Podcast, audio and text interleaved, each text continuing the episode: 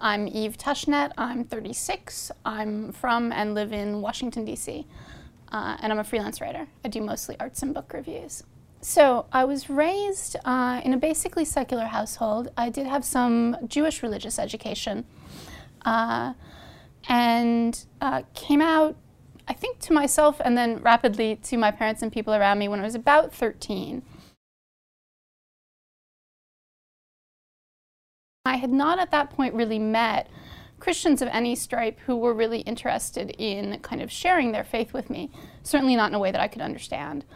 Uh, when I went to college, I met those people for the first time and was really startled by how many misconceptions I had uh, about Christianity and also how interesting I found the things that they were saying. So I was meeting kind of I was meeting Catholics for the first time who were telling me you know, I had this image of the church as a sort of institution that's purely repressive toward the body, that despises the body and the physical world. And they said, well, that would be really weird considering that we think God created it. So they really emphasized for me uh, the beauty of creation and the meaning and depth of it as something that was very important to the Catholic faith. Uh, and they introduced me to a lot of sort of central concepts like the Eucharist, like the incarnation and crucifixion that I had really never sort of grappled with before. So I sort of found myself uh, distressingly attracted to the Catholic Church.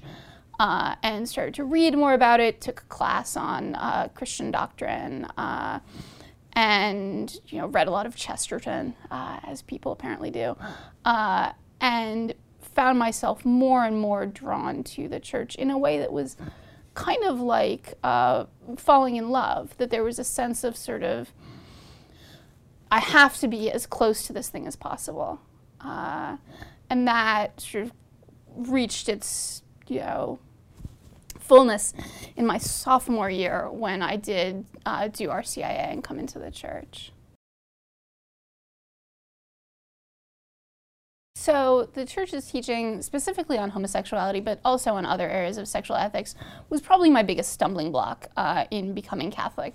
It was something that I was pretty concerned over, and uh, one thing I'm really grateful for is that the people, the Catholics that I was talking to, didn't think it was their job to tell me what to care about. Uh, they didn't bring up the church's teaching on homosexuality to me, even though they knew that I was a gay activist and this was something I really cared about. Uh, and that actually made it much easier when I started to be asking questions and wanted to hear from them what they thought. Uh, what they did was just sort of to share what was most important to them in, in the faith, instead of assuming that they knew what would be most important to me. Much to my surprise, I found that I did trust the church uh, to teach me uh, in all areas of my, of my life, including that one. And that was sort of the mentality with which I entered the church.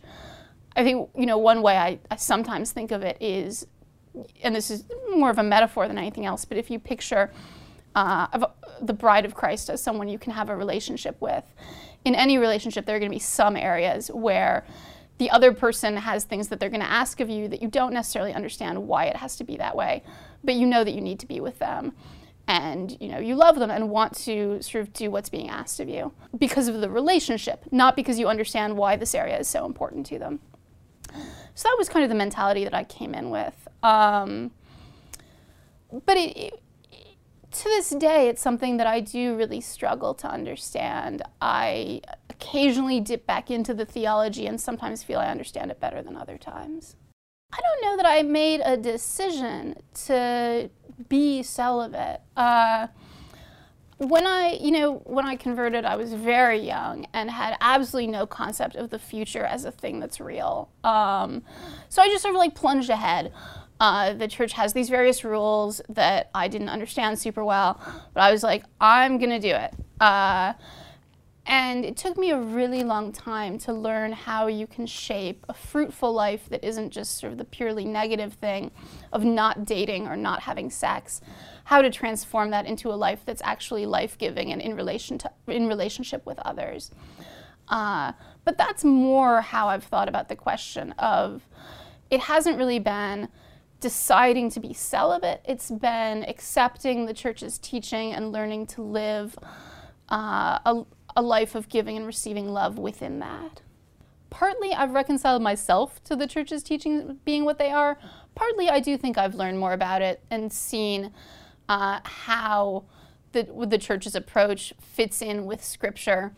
Uh, one thing that's been helpful for me is seeing that Scripture uses both opposite sex and same sex love as models or mirrors of the love of God and the human soul, uh, but doesn't make those equivalent. The opposite sex love, when it's being used this way, is in marriage. This is throughout both the Old and New Testament. And the same sex love is in friendship or chosen family. Uh, so Ruth and Naomi, right, would be one example. Jonathan and David are the classic Old Testament example, uh, which are brought up as a way of teaching us what it is to love and therefore what it is to love God. Uh, and then similarly, Jesus and John and Jesus and all the disciples uh, are offered as models for us of love between the human soul and God that are same sex love.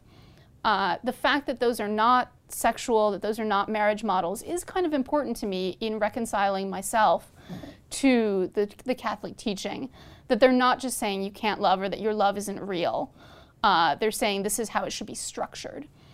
Um, and then I guess the third thing is that I am pretty comfortable living in, well, comfortable is the wrong word.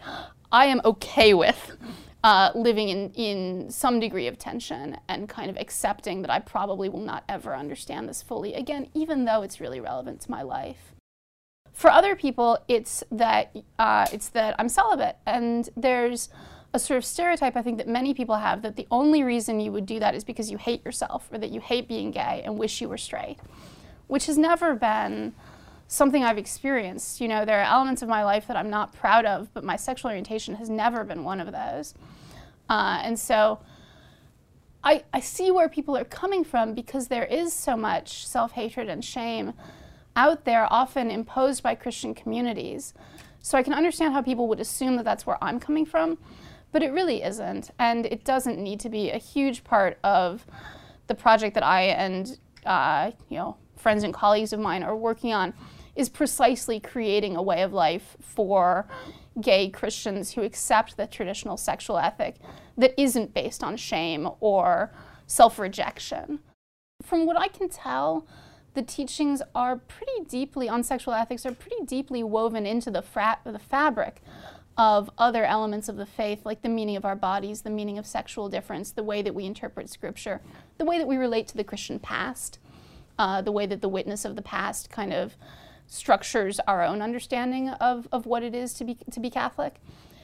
I don't think that the teaching on homosexuality is like a splinter that can be drawn out of the flesh without leaving anything behind.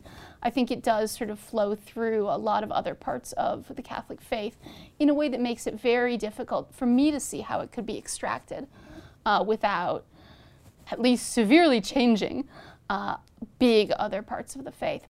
I think there are going to be times in any person's life where you have to sacrifice your sexual desire, where you have, and the way that I picture this typically is sort of pouring it out as a gift. Uh, often I'll think of it as sort of pouring your desire out over the feet of the crucified. So in that way, it becomes something that you don't have to be, it's not something terrible that you have to be ashamed of, right? It's something that you can offer to God. Uh, and that's something that certainly, you know, married people will tell you that they have to do. Uh, single straight people will tell you, people who have taken religious vows. Uh, it's a part of every person's life. For gay people, it can be kind of harder to get it away from that context of shame that we've been told we should put it in. But it, but it's not something that makes us. It's not something for which there are no precedents in other people's lives. I think, you know, the church has a long way to go before it even lives up to the sort of bare minimum of the catechism of avoiding unjust discrimination. Uh, that's something that many institutions in the Christian world, including the Catholic world, have a very hard time doing. There is a lot of straight up unjust discrimination out there. Beyond that, I think there's a call to go be, as with chastity itself, uh, there's a call to go beyond the negative prohibition of like don't unjustly discriminate and actually live out a positive call to support vocations of gay people, to support the different ways that we are called to give and receive love. Uh, for if you accept the historical Christian sexual ethic, that won't be in same sex marriage. Uh, And for many people, it won't be in religious vows because not everybody's called to that. So you have to find ways of positively uh, supporting and encouraging other forms of love, whether it be friendship, chosen family, uh, intentional communities, celibate partnerships. There are a wide array of artistry, uh, devotional prayer. There's a wide range of different ways of giving and receiving love that are kind of lost uh, and invisible in the contemporary, even Catholic parishes. Uh, that if we truly want to support gay people's vocations and not just sort of not just lack discrimination, but actually welcome people, uh, we have to be supporting those vocations as well. I think there are a lot. There's a wide range of ways that the church could be better supporting uh, vocations outside of marriage and religious vows. Some of them are really simple. You know, we have a blessing for mothers at my church on Mother's Day. We have a blessing of throats uh, on St. Blaise's Day. So why not have a blessing for friends? Why not say, next Sunday uh, after the 5:30 mass, I will be blessing friends. So bring a friend, and we'll say a blessing over your friendship. Certainly, speaking about gay issues with an attitude of welcome, knowing that gay people are in the pews. This is one thing that I thought was so great about Pope Francis's comment that got sort of distilled down to who am I to judge.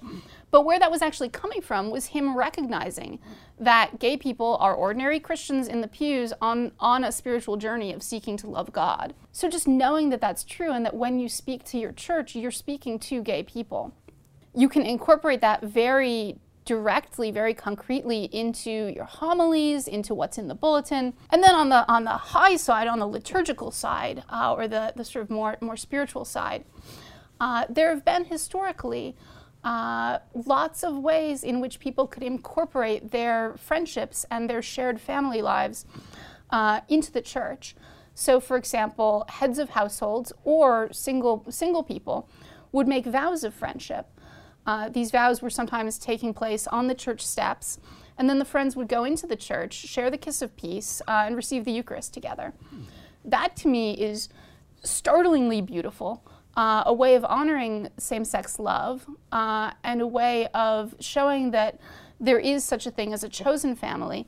There is a way to make friendship a form of kinship, uh, and to do that within the church, which makes sense since uh, you know Jesus and the disciples themselves formed a kind of chosen family. Uh, and from the cross, right, Jesus actually entrusts Mary to John, the beloved disciple, showing again that his understanding of family was much broader than the kind of contemporary, the only way to get kin is to marry or have a child. That is not really, that's not what we see in the Gospels. So my own parish is really pretty extraordinary. Um, it's a, I think, a genuinely welcoming, non-judgmental community that really strives to meet people wherever they are. I received terrific spiritual direction through that parish. Uh, we have a gay and lesbian ministry there that I'm on the steering committee of that, again, really strives to welcome everyone across the whole spectrum of belief, including people who aren't Catholic, right? But who, for whatever reason, uh, need a space where they can talk through uh, issues of faith and sexuality. So, uh, and, the, and the church has really fought for that uh, and fought to make it a safe place that we can continue to have. Uh, so I'm really spoiled.